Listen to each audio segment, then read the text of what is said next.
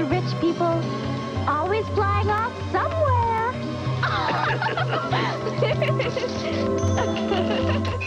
Hey everyone, welcome to the Vegan Vanguard. It's Mexi, and today we have a super special guest on the show, uh, someone I've come to admire very much after discovering the Eyes Left podcast, which I've posted about a few times. So we have the infamous Spencer Rapone. Um, Spencer was a veteran deployed in Afghanistan who then became radicalized by that experience and is now an anti-war, anti-imperialist, anti-capitalist activist. So Spencer, welcome to the show. Thank you so much for coming on. Glad to be here. Thanks for having me. And Spencer actually got to go see Doctor Richard Wolff's economic update last night. So I did. I got to see the Wolff man live and in person. How was that? It's great. Uh, I mean, for me, uh, I think he's one of the most um, important left intellectuals out there because, I mean, not only does he have a wealth of knowledge, but his presentation and like his delivery is just one of the mm. most captivating things out there, in my opinion. Yeah, I I love how sassy he is. Oh, it's it's so good. It's so, it just it's like so off the cuff too. It's, I'm always yeah. impressed whenever I see him speak. So yeah, absolutely. Yeah. Would you like to start by introducing yourself and your podcast that you host with um, Mike Preisner and talk sure. about what you're, what you're trying to do with the show? Yeah, so uh, Mike approached me, I don't know, about two weeks so after I resigned, um, which was uh, June nineteenth of two thousand eighteen, this year, of course. And um, he said that he had had this idea in his head for a while of doing a uh, explicitly socialist uh, military podcast. Um, and there's other shows and other offshoots that kind of are in the realm of military, but he wanted one that was in particular uh, anti-imperialist, um and analyze military affairs from that perspective. So uh, he emailed me and, you know, kind of gave me the pitch and, uh, you know, an outline of what it would look like. And I was really drawn to it because for me, when I was in the military, I always was like looking for an outlet or some platform or some sympathetic uh, voices that would enable me to voice my discontents. And while I had a lot of friends and comrades who shared my uh, ideas, you know, in some sense, I didn't really have anyone I could reach out to. Uh, I had a couple writers I might have talked to here and there, but nothing that was an explicit platform. And so essentially Mike said, you know, we want to build this up, uh, create this uh, program that would give voices to many of the leftist uh, veterans, but also active duty personnel. And for me, that's another key piece of it, too, is, you know, given uh, active duty personnel who are trying to find a way out, uh, a way to speak uh, to that discontent. So that's essentially the gist of it. We just want to be a um, a conduit for uh, anti-imperialist, anti-war, socialist veterans and active duty personnel. Amazing. I love that so much just because I think a lot of leftists, you know, we think about these institutions like the military, we just think about it as this totally opaque and like this singular organism, right? We don't realize that it's made up of a bunch of different people and that those people could actually be radicalized by their experiences within the army as well. So we kind of just write it off as like, no, the army, we can't go there. There's no point. Um, that's just a tool of the state yeah. without realizing that there are people in there that actually could could wake up to what's going on based yeah. on those experiences. Yeah, and um, I mean, that's by design, too. I mean, there's nothing, uh, you know, the high-ranking officers and, you know, the ruling class in general loves than the fact that people have no idea how the military functions. It's it's just so many, like, obstructions to kind of understanding it. Um, and it's very, you know, Byzantine, I guess, in its design because it's like, what even happens here? And until you've, like, experienced directly, it's very difficult Uh, to kind of understand. And that's, you know, since the the Army and the military at large became all volunteer uh, in the seventies, that's kind of been the case. And I think some on the left kind of almost, uh, they almost ceded that field of struggle, which is an important one and an explicitly crucial one, if you ask me, in the history of any successful socialist revolution. Mm-hmm. Yeah, absolutely. I think we have pretty much seeded it, I would say. Yeah. So I guess uh, I wanted to ask you how you first got into the military in the first place and kind of what were you thinking when you first joined and what were your thoughts about Afghanistan when you were first being deployed there? Sure. Uh, so I'm from uh, Newcastle, Pennsylvania, which is just outside of Pittsburgh. It's kind of your typical Rust Belt town. Uh, my family Uh, we were a working class family, but, you know, we didn't have it too easy, but not too hard compared to others, just kind of your typical run-of-the-mill Rust Belt family. So I did well in high school, but uh, being one of six children, uh, the, the financial uh, aspect of college was always something hanging over my head. So I considered, you know, maybe, you know, West Point sounded like a good idea because it's fully funded. Um, and so I actually applied to West Point when I was in high school, but didn't get accepted. Uh, and I could have went to, uh, I guess, a number of state schools, but I also, as a young, uh, you know, uh, eighteen-year-old male who had this sense of adventure, too, the military is quite enticing mm-hmm. and seductive even. And so combined with, you know, the financial aspects and, you know, college being a very expensive prospect uh, and me wanting this, you know, this insane adventure experience, which, you know, was kind of... Uh, As a young kid, you know, you watch these movies, these T V shows, and it's just built into you that this is what you should do if you want to prove yourself. Um, so, you know, those two elements together were kind of, I guess, um, a deadly poison. So I enlisted um, in the infantry, and I did pretty well in basic training. Uh, went to airborne school following that. Uh, landed a spot in what's called RASP, the Ranger Assessment Selection Program, made it through that. And got to my unit um, in May of two thousand eleven, and I deployed to Afghanistan a couple months later. And upon getting there, very shocking uh, for a number of reasons. Of course, me being nineteen years old and in a combat zone was terrifying. But also, mm. um, what attracted me to going into this uh, so-called elite unit, the Rangers, that I thought, you know, I'd be around people that maybe viewed war uh, a little bit more critically, or at least had a little bit more of a sophisticated perspective. But, you know, my experiences showed me otherwise. Mm-hmm. So I immediately noticed uh, an exceptionally toxic culture, and one that was almost relishing the idea of killing people and inflicting violence on others, um, and just the, the utter dehumanization of, of the Afghan people that I noticed. And so...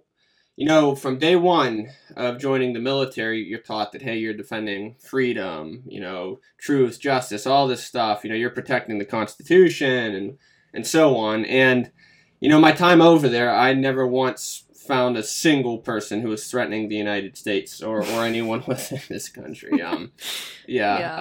yeah. Um, which, yeah, you know, spoiler alert. But, yeah, what I found, what I found instead...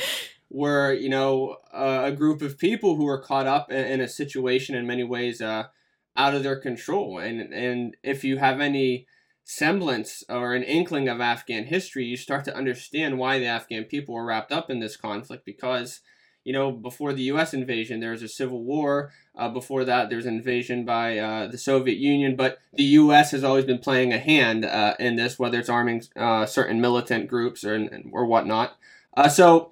You know, I'm there for, it, it, I probably after like two to three weeks, I figured out, I was like, you know, what we're doing here is, is abominable. Um, mm-hmm. But I was just, you know, I was a private at the time. I was lower enlisted, so mm-hmm. I uh, I had no one to really talk to about it. I mean, the other younger guys, you know, they hated being there because they were the new guy, but there wasn't really um too much of a a moral or an ethical dimension to a lot of why people hated their, li- uh, their life over there. Um, and mm-hmm. the majority of my leadership had uh, very little interest in anything other than, you know, doing the proverbial accomplishing the mission. So that was essentially uh, where I was um, as an enlisted man and deploying to Afghanistan. So.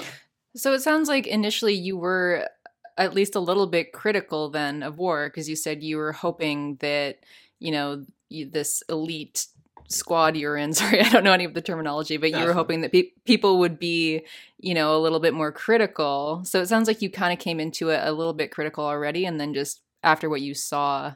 Yeah, you know. um, I think part of that was, um, you know, when I started basic training, there's a lot of dumb shit you put up with. Um, and what you do, though, it's almost like you make excuses for yourself in a sense, because as dumb as basic training was, I was like, okay, I just got to get through this, then things will get better. Mm-hmm. And then airborne school was dumber. I just got to get through this, and things will get better. You know, same thing. And you keep telling yourself that, that by the time you get to your unit, by the time you're uh, among uh, your fellow Rangers, in my case, that things will make sense. Mm-hmm. You'll have a sense of purpose. And so, and I never experienced it. It just, you know, in many ways it got worse, because uh, the longer I kept telling myself that, the more it became apparent that wasn't the case. So. Mm. Yeah. yeah. No, that's just, that's interesting. Um, Yeah, very interesting. I think a lot of people probably have followed that your same footsteps.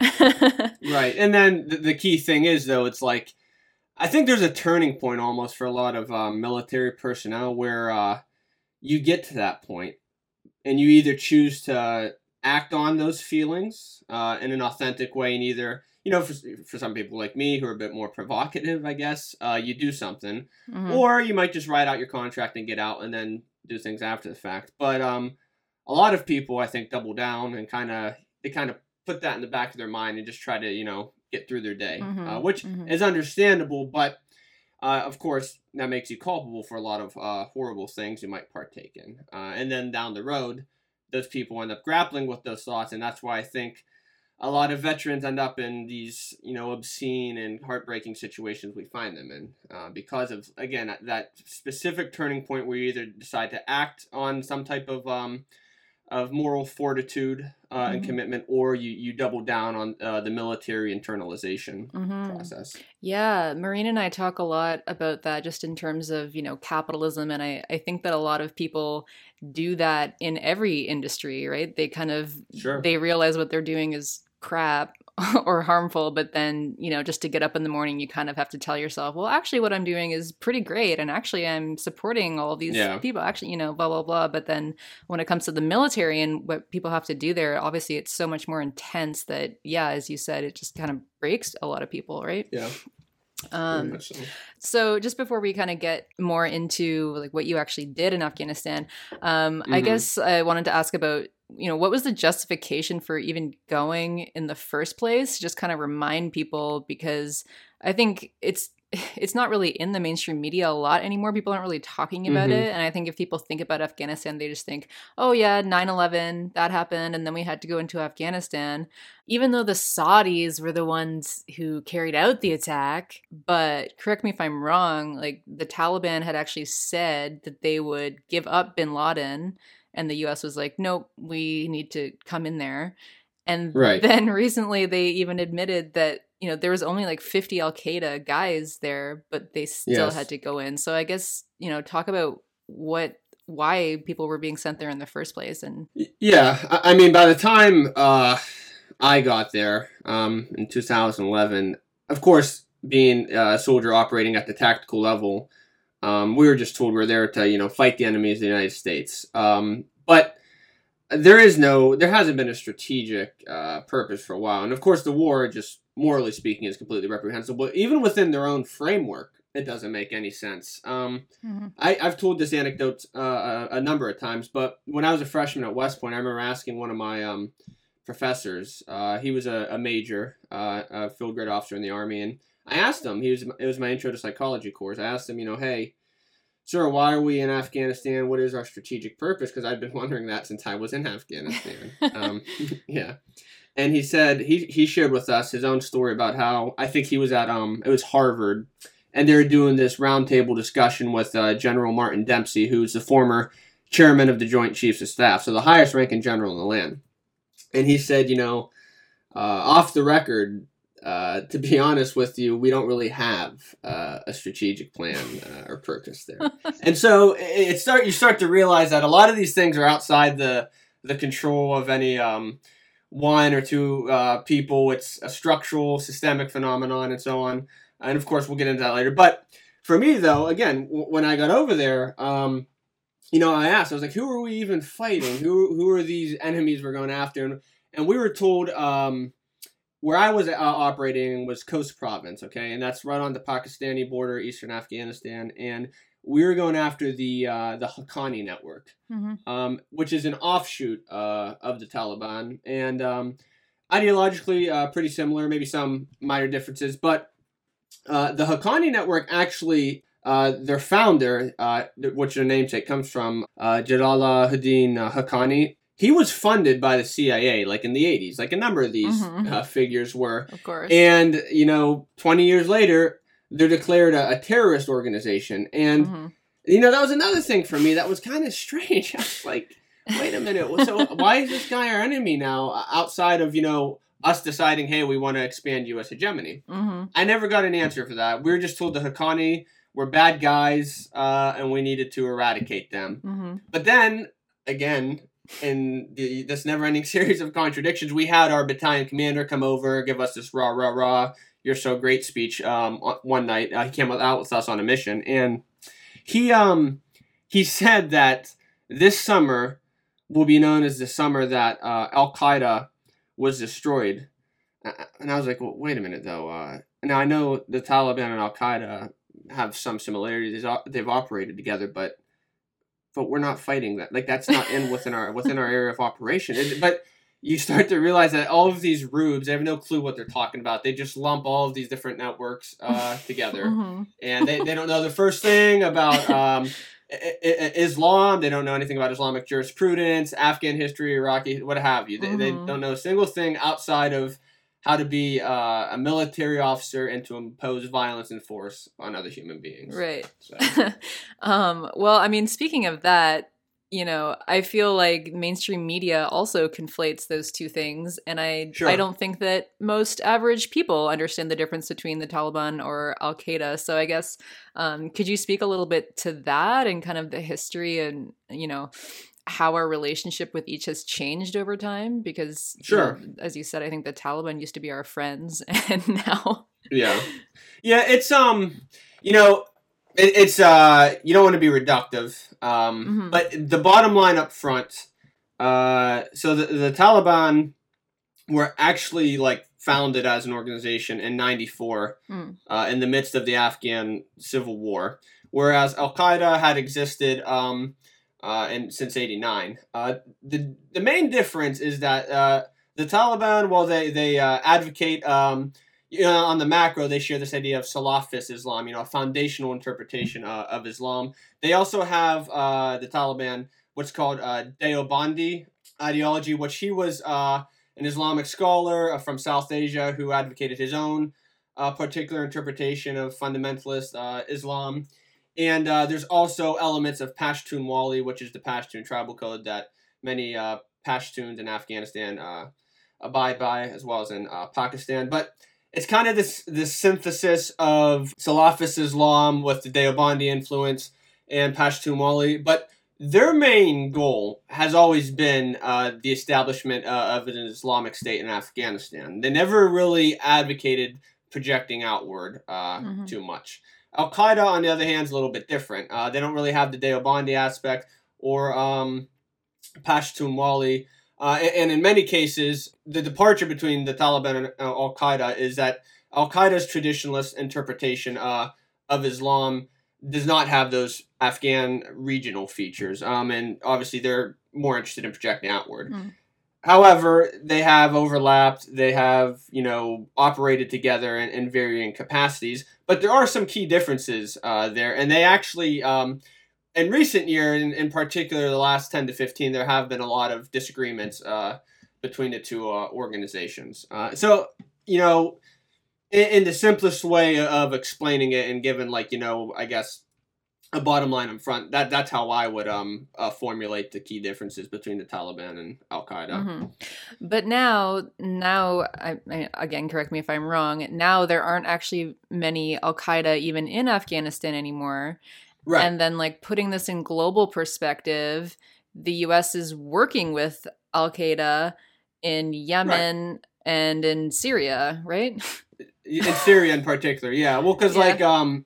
So, like, the al-Nusra Front is an offshoot uh, of Al-Qaeda, and, of course, they oppose uh, Assad's regime, and so mm-hmm. the U S, by virtue of that, and to, in keeping with the U S fashion, whoever opposes someone who opposes them, whether they're good or bad, you know, we could have that discussion later, but the U S has a tendency of supporting just anyone who opposes someone who is against U S uh, interests. Mm-hmm. So, yeah, uh, Al-Qaeda in, in Afghanistan, I mean, even when I was there, it wasn't really uh, the threat that it was made out to be. Mm-hmm. Um, and again, I, myself, my unit, and we were the proverbial tip of the spear. We were going after an offshoot uh, of the Taliban. Mm. But again, any mention of Al-Qaeda uh, or the Taliban, it, you know, in the media at large, but in, in, and especially in the military context, is usually just a cipher, some Islamophobic or Orientalist conception of the Middle East or South Asia, mm-hmm. North Africa. Pretty much like Islamdom at large. Mm-hmm. It's conflated with these uh, different so-called terrorist networks. Right. Yeah, exactly.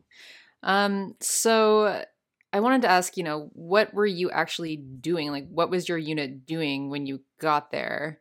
Um, yeah. You know, what were your missions? Mm-hmm. Yeah, I could play. Uh, so, uh, so I, like I said, my uh, my military occupational specialty, my M O S as it's called, I was an infantryman. Um, and upon being assigned to my unit, so I was in the uh, I was in second Platoon of Alpha Company of the first Battalion, seventy-fifth Ranger Regiment. Um, I was in a weapons squad, uh, which is just another way of calling something a, a machine gun squad. So I was, being the new guy, I was the assistant machine gunner. So my team leader actually carried the big gun, and I carried all the extra ammunition, uh, the tripod that he'd mount the gun on, the spare barrel, everything. Um, and our platoon, we uh, conducted direct action uh, missions. So the simplest way of explaining that means to kill or capture uh, people. And so pretty much every night, the typical mission was um, you'd go out, we'd board the uh, C H forty-seven Chinook helicopters, the big ones with the dual rotors on top. We'd most of the time board those, uh, disembark, uh, raid a village, or just kind of seize or strong point a certain uh, tactical area. Uh, but at the end of the day, all we were doing was taking hold of a village, going through the, the different homes, uh, the different rooms, trying to find what was referred to as, you know, site-sensitive exploitation, uh, just materials that would uh, give us a clue if they're operating with so-called terrorists, in this case, the Haqqani Network. And then um, the actual people were, you know, separated uh, men and women and children. Uh, and in some cases, if, you know, those people ha- happen to be armed or try to fight back, they would be killed. Um, when I was over there, it actually wasn't, uh, I guess, too hot is the terminology uh, we use. Like, we got into a number of kinetic engagements, but actually the majority of our missions were, were rather quiet. Um, but this was important for me because I started to realize it was almost as if we were going out looking for a fight. We were trying to almost engender uh, a, a violent reaction um, from the people uh, at where we were. Mm-hmm. So that was also very illuminating for me. And then you, you see a lot of uh, a, lot, a lot of guys were very sad and, and disappointed that we weren't getting into more firefights, which was quite disturbing. Mm-hmm. Uh, it was very disturbing for me. But yeah, that essentially was the gist of it. And me, my role, um, since I was in the machine gun squad, we would typically be uh, positioned Uh, on uh, the perimeter of the village that was being raided and cleared by uh, the uh, the line squads, or like on a rooftop or something. Just we were the um, what was called the the blocking position, which didn't let anyone in or out uh, of the area. Um, but so I'm very fortunate in that regard that I never had to pull the trigger on someone personally, mm-hmm. but I was still on missions where that happened, and I helped facil- uh, facilitate that. So. Mm-hmm. Again, trying to understand and, and uh, process those experiences, I was like, I did play a part mm-hmm. uh, in this imperialist violence. And I also learned that it's more uh, complex than just the idea of shooting another person or, or calling an airstrike. It's just the presence of, of an occupying force is violence mm-hmm. uh, in and of itself. Mm-hmm. Yeah. Can you tell me a bit more about, you know, like who these people were? Like, I guess they were just average people, you know, but were they farmers? Like, how big were the villages? You were kind of just go- mm-hmm. going up into these farming villages and going into people's houses? Yeah, they were most, I mean, uh, uh, the region we were in, um, in Khost, uh, is very rural. Um, Uh, a lot of people, uh, I think, when they when they think of Afghanistan, they probably immediately go to like um, like Kandahar or Bagram, which is far more um, urban. Mm-hmm. No, but it was very, very spread out. So, uh, like from a bird's eye view, you would see like a village and uh, you know a lot of land or empty space, and then village. So kind of just pockets of villages here and there, and that was essentially what we were dealing with. Uh, yeah, the majority of them, you know, without.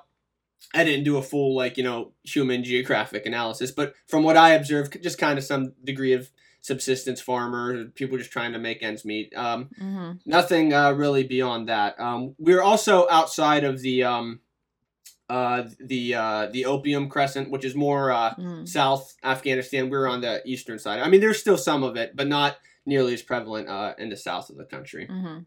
And you said you didn't find anyone who was threatening or that, you know. No, it, it just, and again, like, I'm sure, like, again, you don't want to fetishize people and say, oh, yeah. everyone's good. No, but I mean, it was cl- so clear, um, if you're paying attention or have something of a critical eye, that any of the people who did engage with us in, in a kinetic fashion, as we like to say, were were put into that or forced into that because of the U S's actions uh, mm-hmm. in the region, and who they have funded and supported or uh, have uh, tried to uh, impose themselves on. Mm-hmm. So, yeah, I mean, even one of our most prominent missions, which all the guys were talking about even post-deployment, where it was a dual platoon mission, we called in an A ten uh, airstrike on, like, one to two guys that were running away. Now, this is an aircraft that's supposed to be used uh, for anti-armor uh, uh, missions. You know, it, it shoots um, uh, thirty millimeter depleted uranium shells, and every guy... I mean, I never forget the sound this machine made, uh, and every guy thought it was the coolest thing ever, and I'm just like... Wait, so this is this big terrorist camp we said we were going to be raiding. I remember I'm sitting there on a ridge, like, looking, mm-hmm. like, at a couple guys just being strafed by this monstrosity. Uh, wow. it, it, it's just, yeah, again, it's like they, everyone willingly participated in this collective delusion when we were over there. Right, right. You know? Yeah, I mean, it sounds like a lot of money for whoever made that weapon, right? Well, exactly. Yeah, exactly. And so that's, you know, years later, that's those are the dots I started to connect. Yes. Yeah. So basically you started, you, you identified with the people in these villages, I suppose, more than yes. what you well, were doing. Again, because I hated, like, my chain of command. I hated the people who were appointed over me and made my life a living hell. They treated me and other, you know, younger soldiers like shit. Mm-hmm. Um, and I was like, The, the the contempt with which they viewed the Afghan people mm-hmm. is the same contempt with which I felt like they viewed me. Um, and so that's when I started, you know, I, I didn't really have a fully coherent socialist or anti-imperialist conception yet. Mm-hmm. Um, but that's when I started to say, hey, maybe uh, I could change things. And that's, you know, the West Point thing started to come up again. And mm-hmm. yeah, mm-hmm. I was thinking, well, maybe I can apply there. Mm-hmm. Uh, become an officer and prevent some of these horrible things from happening. For so. for people who aren't American or, like, in the know, can you just kind of explain what West Point is and the significance of it? Yeah, um, you guys uh, in Canada, I think it's R M C. It's like that's the equivalent, uh, the Royal Military College of Canada. Mm. It's um, I don't think I don't think, think it quite has the same, like. It doesn't have okay cachet or whatever. Right. Okay. Right, um, yeah. So West Point is the United States Military Academy. Um, it's where uh, if you want to be a military officer, uh, plus have this prestigious education and be part of this lineage, you go to. There are other ways to get commissioned as an officer. You could do R O T C at a normal college, which is the Reserve Officers Training Corps. Or you could do um, uh, O C S, Officer Candidate School, if you're already a soldier, or coming in with a collegiate degree. But West Point is attractive because if you get accepted and appointed to go to the academy, it's a fully funded uh, education uh, from the United States government on the condition that you serve uh, five years active duty uh, as an Army officer. Mm-hmm. Um, and so it's like... You get a, a liberal arts education, but there's also a military training aspect to it and, of course, a physical uh, aspect to it uh, as well. Mm-hmm. Yeah, I understand it to be kind of, you know, prestigious or just yeah. kind of really wrapped up in American identity. It, very much. I mean, yeah, so historically speaking, you know, it was founded in eighteen oh two. Originally, that was the only place you would go if you wanted to be commissioned uh, as an officer in the U S Army. So, like... Some of the legendary generals we always talk about uh, that are p- part of, you know, the national mythology, uh, you know, like Eisenhower, MacArthur and all of them, they were all, you know, West Point graduates. Mm-hmm. Um, yeah. So, yeah. yeah. Including actually a lot of, uh, well, actually all of the, the majority of the Confederate officers during the Civil War were also uh, West Point graduates. Robert E. Lee is a former superintendent of West Point and is still venerated there, which was another Uh, moment for me that was quite confusing and, and led me down my radicalization. Yeah, yeah. I think I read that in you have a piece in Truth Dig. I was reading yeah, about that. Yeah, right. Mm-hmm. Yeah. So you you went into West Point after this because you hated your director, so you were like, "Well, if I'm a director, then I can change things from the inside." Yeah, the yeah the classic uh, liberal I- idea. Exactly. Yeah. Yeah. yeah. So yeah, I guess, could you elaborate, I guess, on your experience at West Point and I guess yeah. the infamous way that you exited it? Right. Well, um, so I entered West Point in July of two thousand twelve. Um, I was pretty excited because, like I said, my enlisted time was not what I thought it would be. I was pretty disenfranchised by that point. Mm-hmm. And again, this idealistic conception I had of things. Uh, I thought that now West Point, this will be the place mm-hmm. where I'll find these these warrior poets, where I'll find the, the scholars who are willing to engage critically uh, with the war. Um, mm-hmm. But upon arriving there, uh, I saw it was very, very much the same mentality I encountered in the enlisted ranks and even in the Ranger Regiment. Maybe some slight differences here and there. There was like a veneer of uh, intellectualism uh, to West Point because it is also uh, a collegiate experience. But generally speaking, it was the same chauvinism, hyper-patriotism mm-hmm. uh, that I observed when I was enlisted. Um, just in, in this case, I guess, uh, I, f- I had something uh, more of an escape because academia was what I really threw myself into there mm-hmm. uh, and studying history. Um, I ended up getting really uh, uh, into Middle Eastern history uh, my freshman year. And from there, that kind of became my focus region mm-hmm. uh, as a history major. But yeah, generally, uh, generally speaking, uh, I didn't notice a large degree of difference uh, between my experiences as an enlisted man and as a cadet. Mm-hmm. And so because of that, in addition to uh, studying history more critically, um, especially that of the Middle East and uh, uh, Western imperialism in that region, I also uh, decided to consult uh, the forbidden texts, you know, Marx, uh, Lenin, mm-hmm. uh, especially uh, Antonio Gramsci mm. was uh, very much influential mm-hmm. on uh conceiving of the world and naming my own experiences and understanding why I bought into these ideas. What was the the, the cultural hegemony mm-hmm. of the country at large, but in places like West Point and in places like the Ranger Regiment. Mm-hmm. And so from there, I started to kind of realize that, hey, uh, it's not an accident uh, that we're in Afghanistan or that we're still in Iraq. Uh, it's not an accident that, you know, Obama ran uh, on a ticket advocating for the end of the Iraq War, but expanding U S influence uh, in the region. Um, mm-hmm. All of this is part uh, of a larger system. And I was like, well, what is the system we live under? You know, and I was like, oh, okay, capitalism. Mm-hmm. Uh, and then you kind of start to realize that, hey, again, it's not an accident that a number of these generals who retire end up as board members of some of these defense contractors or weapons manufacturers. So mm-hmm. you realize that none of the wars are designed to be winnable. They're designed to be endless because they're exceptionally profitable uh, for those companies that have uh, a stake in manufacturing the arms. But also, they also uh, feed into this national mythology and allow the U S to, to maintain its its dominance uh, and its hegemony. Mm-hmm. Yeah, absolutely. Did you find that anyone else was coming to similar conclusions or no? I did actually. Oh, and that, yeah. See, that was one of the key differences from my enlisted time too, is um, actually uh, one of my best friends, uh, whose name I won't mention on here because of, uh, well, you know, the military has its m- methods of repressing people, but mm-hmm. uh, he was actually former enlisted as well. Um, and he wasn't an infantryman like me, but he had deployed to Afghanistan and kind of came to similar conclusions. And we, uh, alongside each other, kind of radicalized. But uh, beyond him, I had I had a group of friends. Um, we were kind of like, uh, I guess, like the local hellraisers. We do stupid shit like raise pirate flags around the campus and stuff. But um, we we what started off as kind of more just rebellion of like hating our lives and being cadets. We started to approach things more philosophically and politically.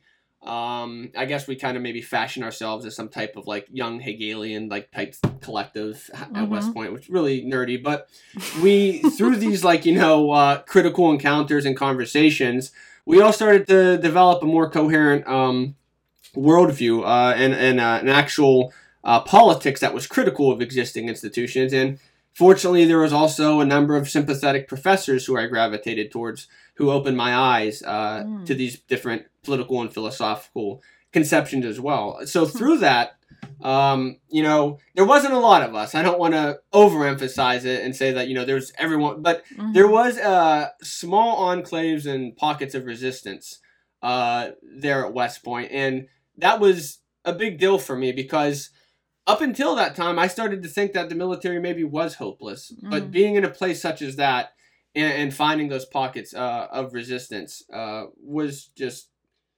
life-changing uh, in many ways, and in in a number of ways informed my decision to take uh, the steps I did uh, when I decided to speak out publicly and resist. Mm-hmm. That's amazing. That makes me feel actually really hopeful. yeah, no, I mean, said. Hope is hidden in contradictions. Uh, so I, I got I can't emphasize enough that um, you know, in the most unlikely of places, you could always find someone who's willing to resist and speak out. Mm-hmm. And and from my direct experience, I can confirm that. Mm-hmm. So. Yeah, absolutely. Um, so you mentioned kind of, you know, presidential rhetoric with Obama. Obama mm-hmm. also said that we would be out of, I say we, I just mean Western powers. yeah. um, we would be out of Afghanistan by twenty fourteen. And then he did this big like surge, actually. Yeah. twenty fourteen, therefore, is a pivotal year. America's combat mission will be over by the end of this year. We will no longer patrol Afghan cities or towns, mountains or valleys. That is a task for the Afghan people. And then Trump also campaigned on rhetoric that being in Afghanistan was absolutely ridiculous. Afghanistan is a total and complete disaster. What are we doing? Money should be spent in our country. We should rebuild our country. Let's get with it. Get out of Afghanistan. And then he dropped the MOAB, the mother of all bombs, the most powerful right. weapon in American arsenal, on Afghanistan. So I guess, can you talk about, about why we're still there and, you know, why no one is talking about this?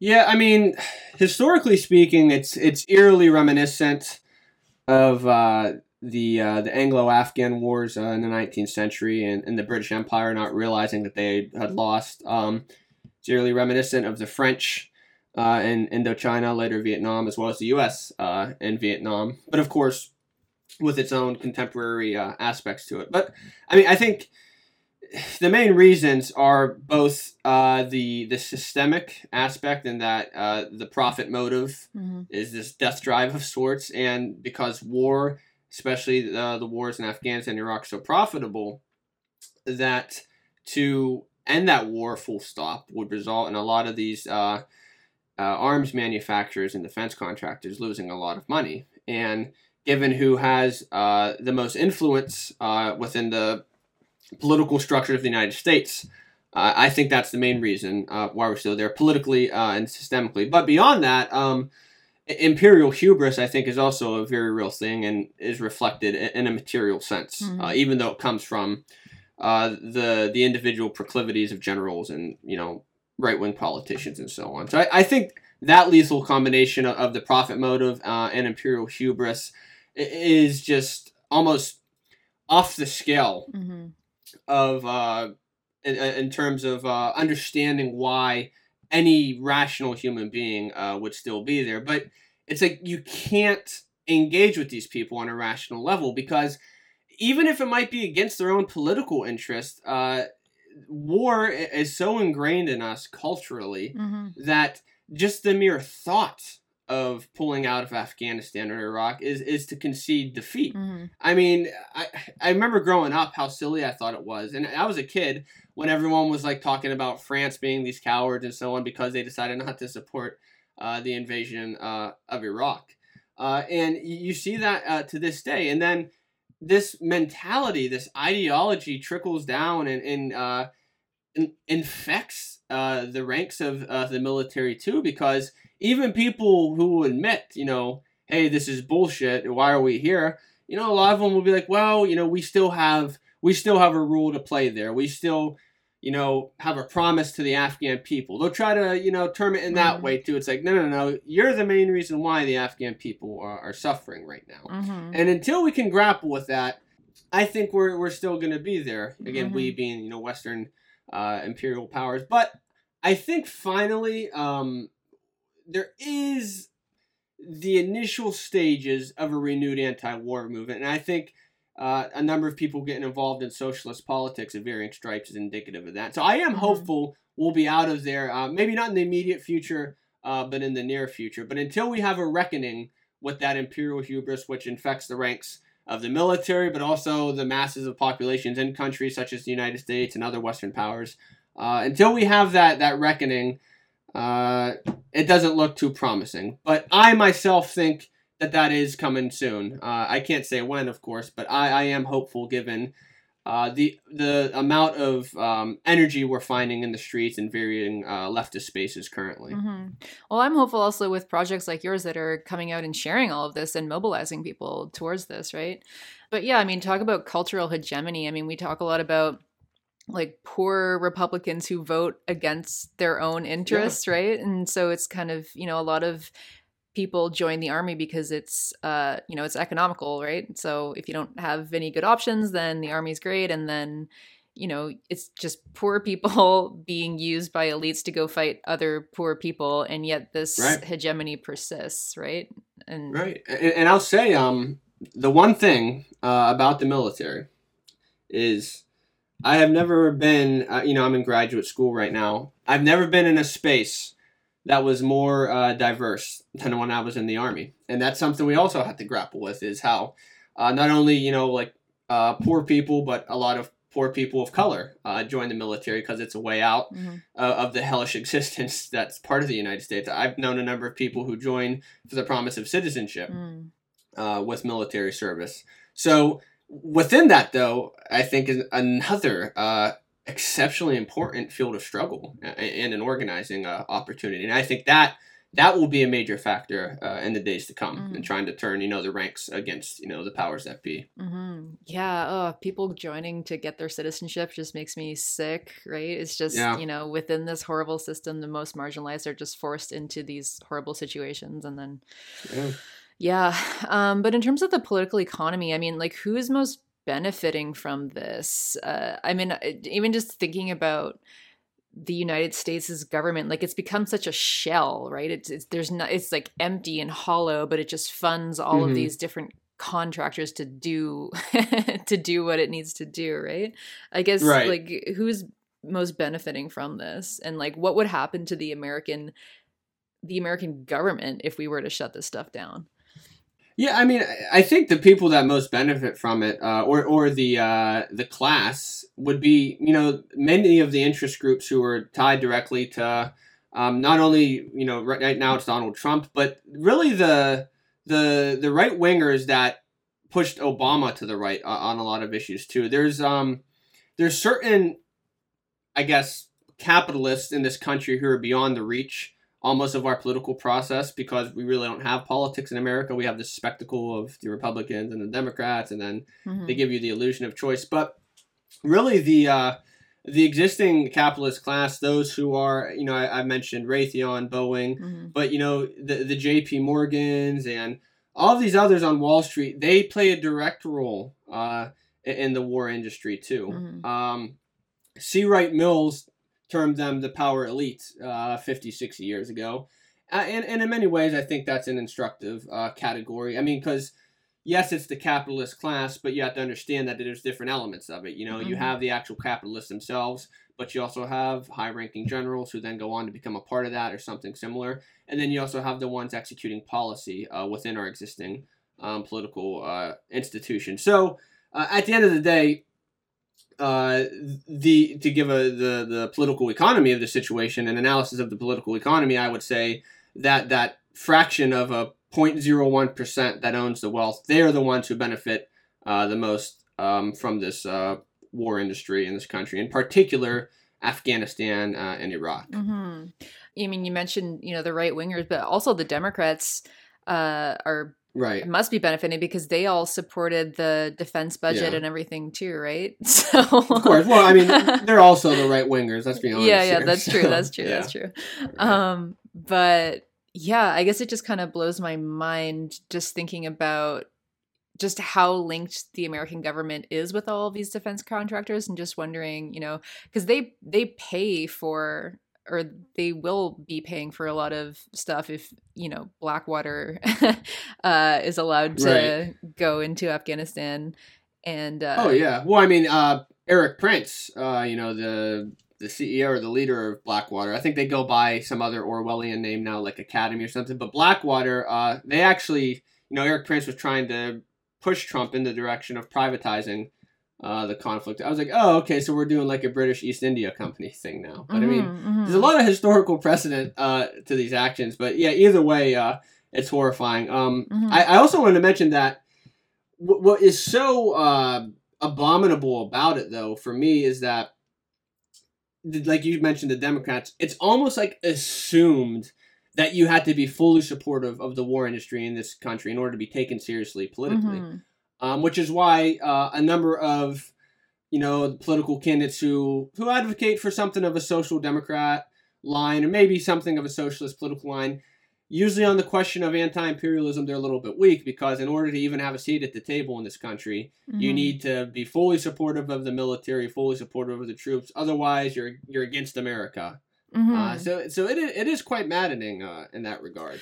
Well, I'm trying to think about this, and this is why I'm kind of sticking on this political economy, because I haven't really, you know, thought this through entirely. But I feel like at this point in global late stage capitalism, like what else does America have besides their defense industry and their arms industry? Like right. China is pretty much overtaking them in every other way economically. And they're kind yeah. of like just this fading, you know, they're just kind of Yeah, they're totally fading as a as a you know important economic players. So what they what they have is arms and like the defense industry yeah. and stuff, right? Yeah, so. I, well, I think it's um the most recent uh, study says I think the U S has like its military budget is greater than the next nine to ten countries combined. Mm-hmm. So and it shows. I mean, and again, this isn't like.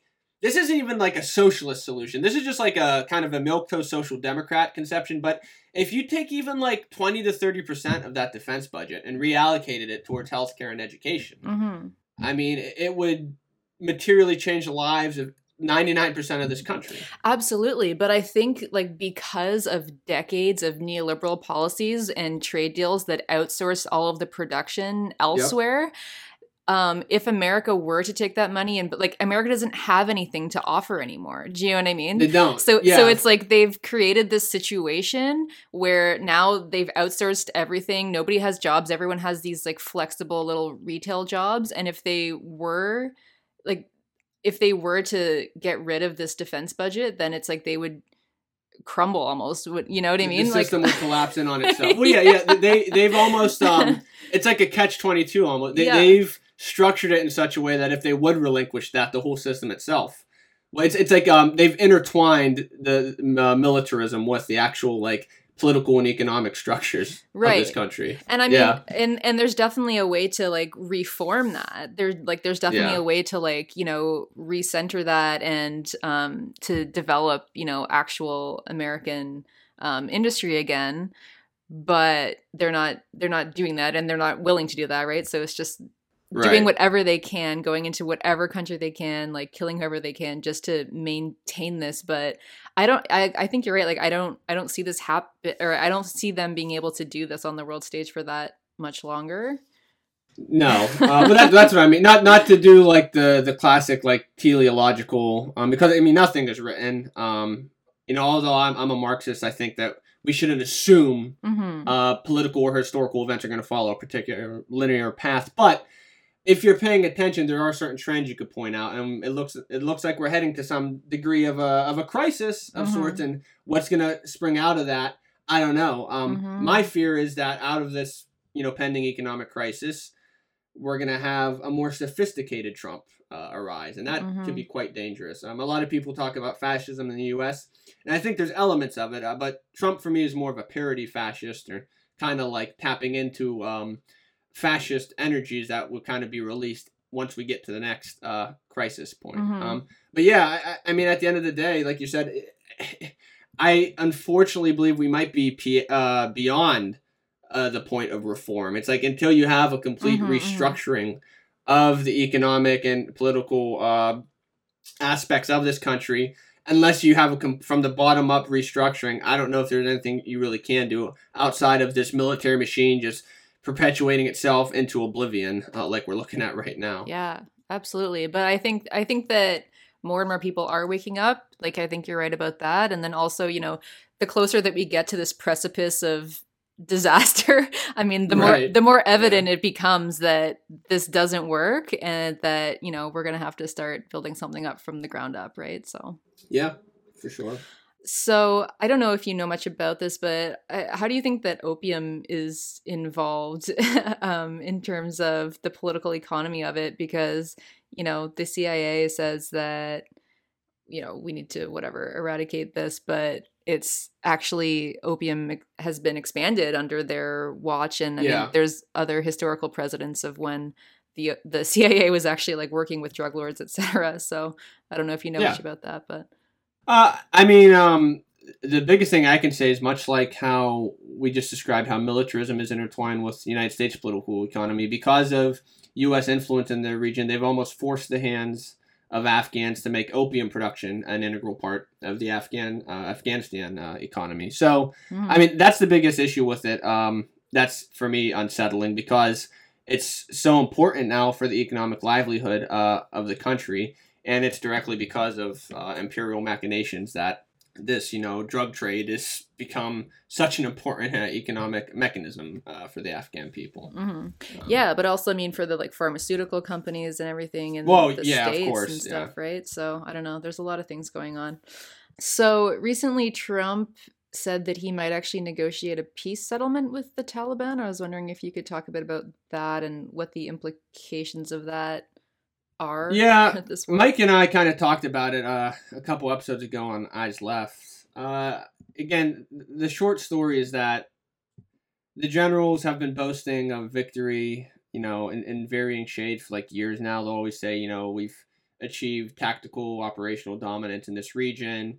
And usually all that means is they've killed a lot of people, but really haven't had any lasting impact outside of that. Mm-hmm. Um, and in many ways, uh, the Taliban have become sympathetic in the eyes of many Afghans because at this point, uh, the Afghan national government has been propped up by the United States. It's, it doesn't have any legitimacy or authority. Mm-hmm. Uh, and the Afghan people just want peace. They just don't want to have to deal with endless war. I mean, again, mm-hmm. before the U S invasion, there was a brutal civil war. Before that, there was other outside force. I mean, so it's nonstop conflict. And Uh, the Taliban, of course, again, not to uh, gloss over some of the horrible atrocities they have partaken in, but they are local Afghans uh, who live there and are trying to institute some form of a stable government. Uh, it might not be perfect, mm-hmm. but it's it's not the uh, it's not the United States, and it's not the United States puppet government. Uh, in terms of Trump uh, negotiating a peace settlement.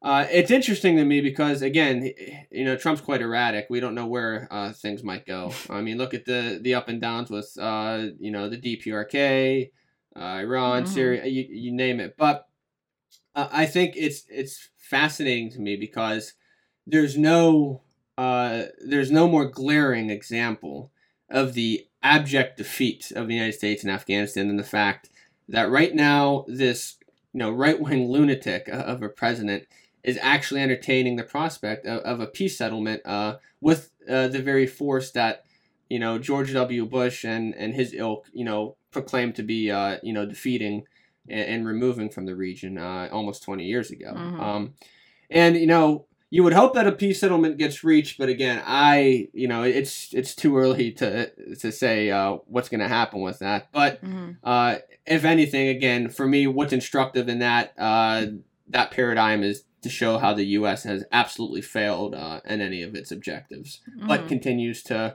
try and, and push them nonetheless. Yeah, but also that, it, I mean, it's kind of pointless, right? Because if you're just going to make a peace deal, like you could have made a peace deal sixteen years ago or something. Yeah. Like, why did you, right. why have you yeah, been there for seventeen years? Right, right. But they made a lot of money in that uh, that decade plus time. That's, you know, that's true. The key. Yeah. That's true. Yeah. um, all right. Well, thank you for sharing all of that, Read the Afghan War. So I wanted to just talk a bit um, about West Point and like when you decided to actually speak up there and how that was yeah. for you dealing with the fallout.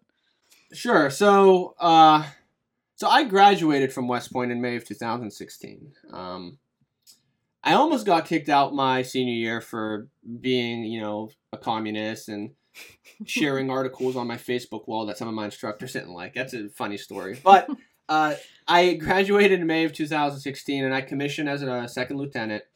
Um, I was an infantry officer, went down to Fort Benning, uh, did my thing there again. Um, but, you know, by that time, you know, I, I, I did have a fully conceived uh, notion of, of the world. I, I had a, a political philosophy that I, you know, ascribed to. And I knew that materially my relation to power was that of the oppressor. I was serving the interests of the ruling class. However, um, I was kind of stuck because, you know, if I was to just leave, um, I would owe West Point, uh, you know, something in the order of six figures, um, because that's how they, you know, they get you. They, they say you have to serve for five years active duty, otherwise you, you owe us money. Wow.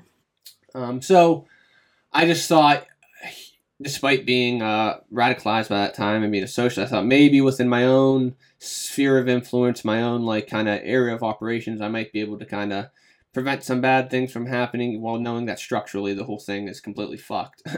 But, uh, you know, this was in the midst of the twenty sixteen election cycle in the United States. And, hmm. you know, it, it started to settle in with me that even though, of course, you know, Obama carried on the imperial policies of Bush, who carried them on of Clinton, Bush, Reagan, even though they all were part of the same imperialistic uh, political tradition, mm-hmm.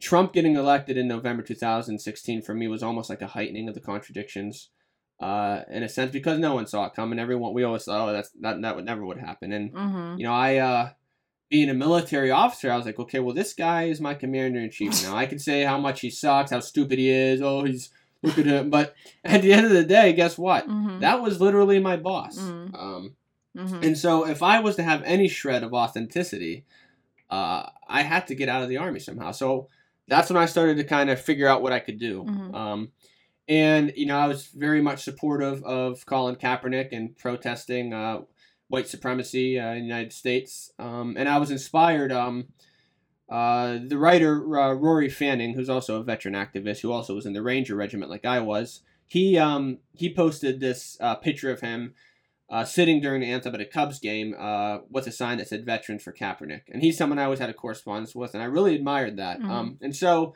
uh, after getting to my new um, my new unit, the tenth Mountain Division, uh, in uh, summer of two thousand seventeen, um, which is in Fort Drum, New York, upstate New York, just outside of Syracuse, I, uh, you know, I was just going through the motions there, still trying to figure out what I could do to resist. And the whole national anthem N F L debate started up again in the fall of twenty seventeen. And, you know, as we all know, Colin Kaepernick got blacklisted. He lost his entire professional career for merely speaking out. Mm-hmm. And I thought, you know, here's someone who, who could have just kept quiet and ha- ha- would have had it all. Mm-hmm. Um, but he, he took a, a, a very, very big risk um, and made a difference. And I thought, well, maybe I could do my small part.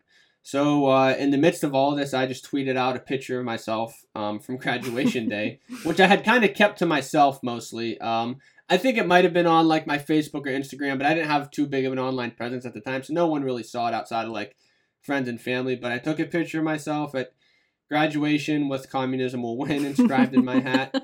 Uh, and I had used the hashtag uh, Veteran for Kaepernick, and it went viral. Uh-huh. And um, I was in... I was actually uh, helping conduct a, a live fire exercise uh, in the field at the time. And, I, you know, the next morning I got called in by my chain of command, informed I was under investigation. Uh-huh. They pretty much like locked me in a range tower and told me not to go anywhere. And wow. From there, uh, you know, I waited for the investigation to come back.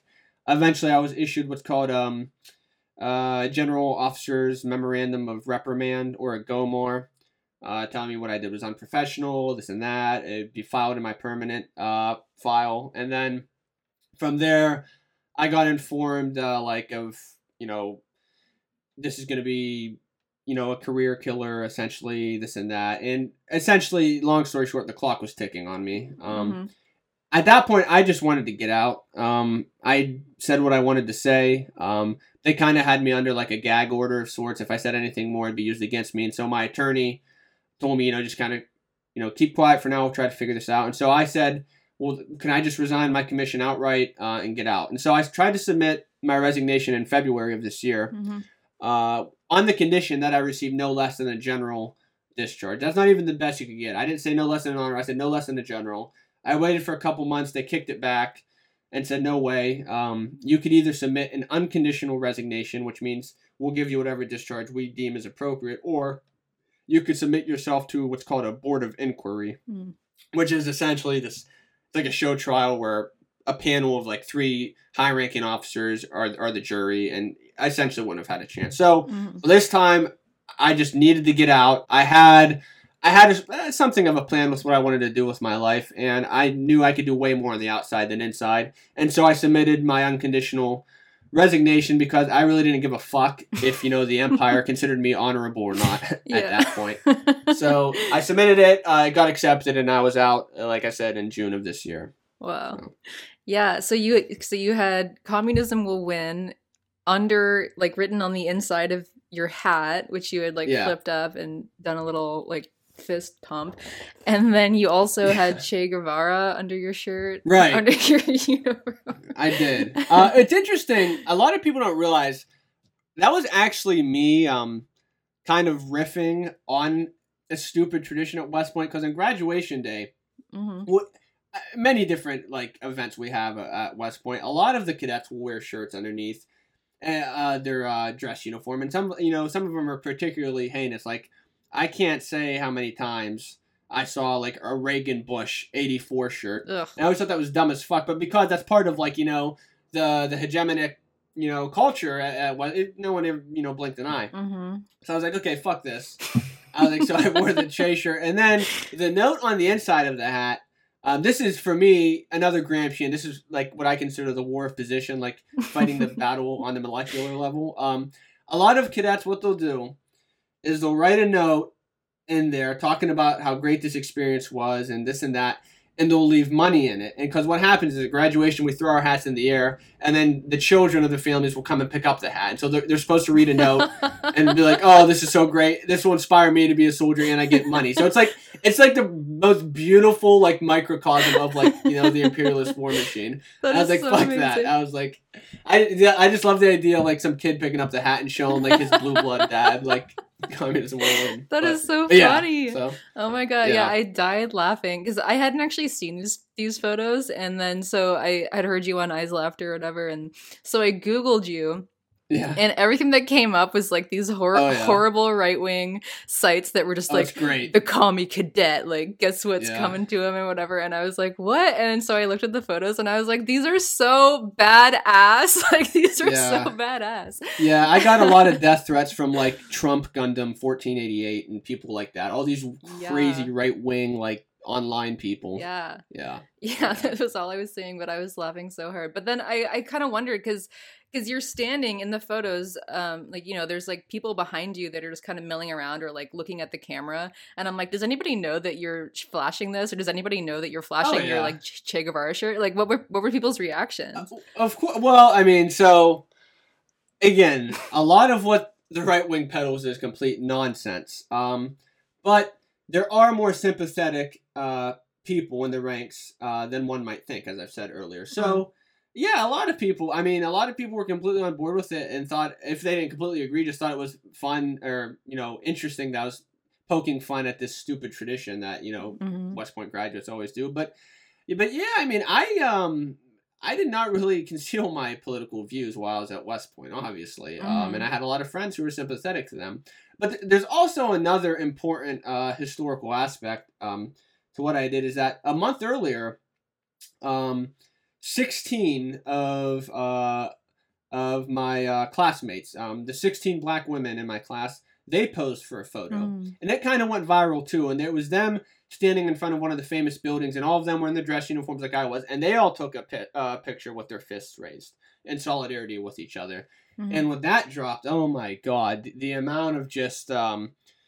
just pearl clutching by right wingers, and of course, just the vile, racist, and misogynistic uh, things said by, you know, people in the West Point community currently or graduate. I mean, it was horrific, and uh, all of those, all of my classmates, those uh, sixteen black women were forced into, like, they'd, like, spend this weekend talking with other high-ranking officers and writing, like, these apologetic essays. It was really, really completely uh, dehumanizing and debilitating. And so mm-hmm.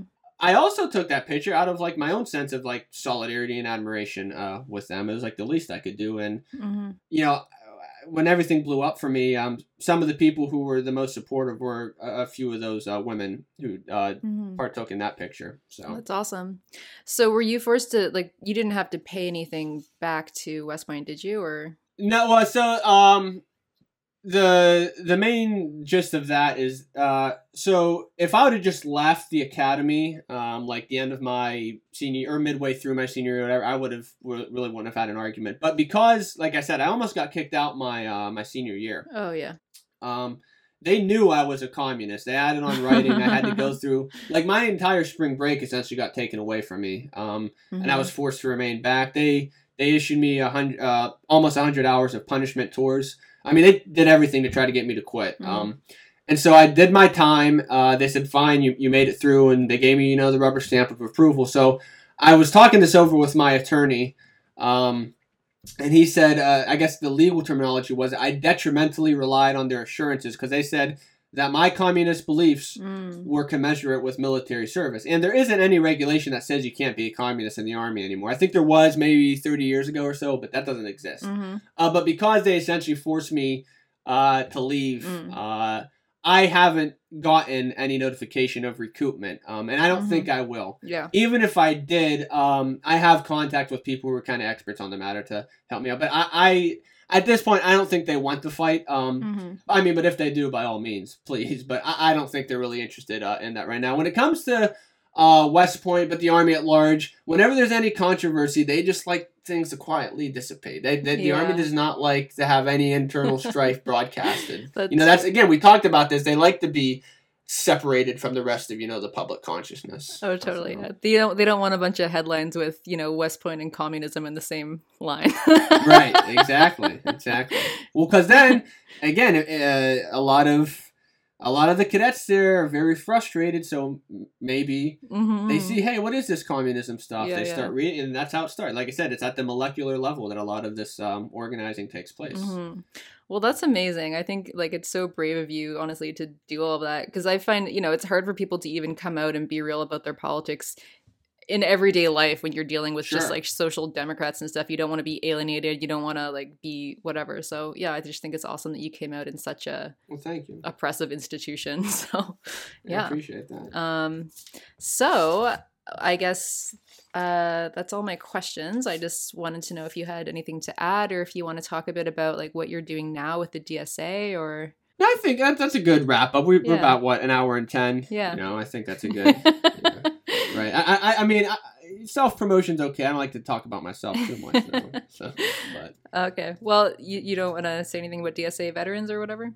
Yeah, I mean, I guess... Uh, I, yeah, I am a member of the Democratic Socialists of America. I work Uh, quite often with the Veterans Working Group, um, which is, I think, again, another great organization. If you're a veteran or you're active duty and you're feeling alienated and need some people to talk to, of course, reach out to myself and Mike on Eyes Left, but the Veterans Working Group would be happy to have you. Um, and we're all trying to, to find a way out of this hellish existence. Um, so, again, that's another organizing opportunity, and I'd love... Uh, to see more veterans, both active duty and veteran, uh, love to see more veterans, both active duty and those who are out right now, to join up with the, the Veterans Working Group. Um, and I mean, when I was going through my situation for nearly, you know, the year it was, um, as horrifying and alienating as it was, the fact that I was a member of a socialist organization and I had something like the Veterans Working Group uh, to lean on, I mean, I, it made all of the difference. I can't emphasize that enough. Mm-hmm. Yeah, so. Absolutely. All right. Well, thank you so much for coming yeah. on the show. Um, I will plug great. Eyes Left, obviously, in the show notes, along with how you can contact Spencer. So yeah, thanks again for coming on. Appreciate it. Thanks. Yeah. So just before we go here, I want to shout out the patrons. Thank you so much for everyone's continued support. So Matthew Cotton, Paul Morin, thank you so much. Uh, Liam, John Victoria and Kevin Fackler. I feel like I already shouted out Kevin Fackler, but it came up again. So thank you, Kevin, so much. Um, if you'd like to support the show, you could become a monthly patron donor on our website, vegan vanguard podcast dot com, or you can toss us a one-time donation via PayPal, also on our website, or share these episodes with your friends and family, and potentially rate and review us on iTunes or any app that you listen to us on. It all goes a really long way in increasing our reach and helping us to continue to do the show. So with that, uh, I guess I will see you in two weeks. Thanks for listening, everyone. Bye.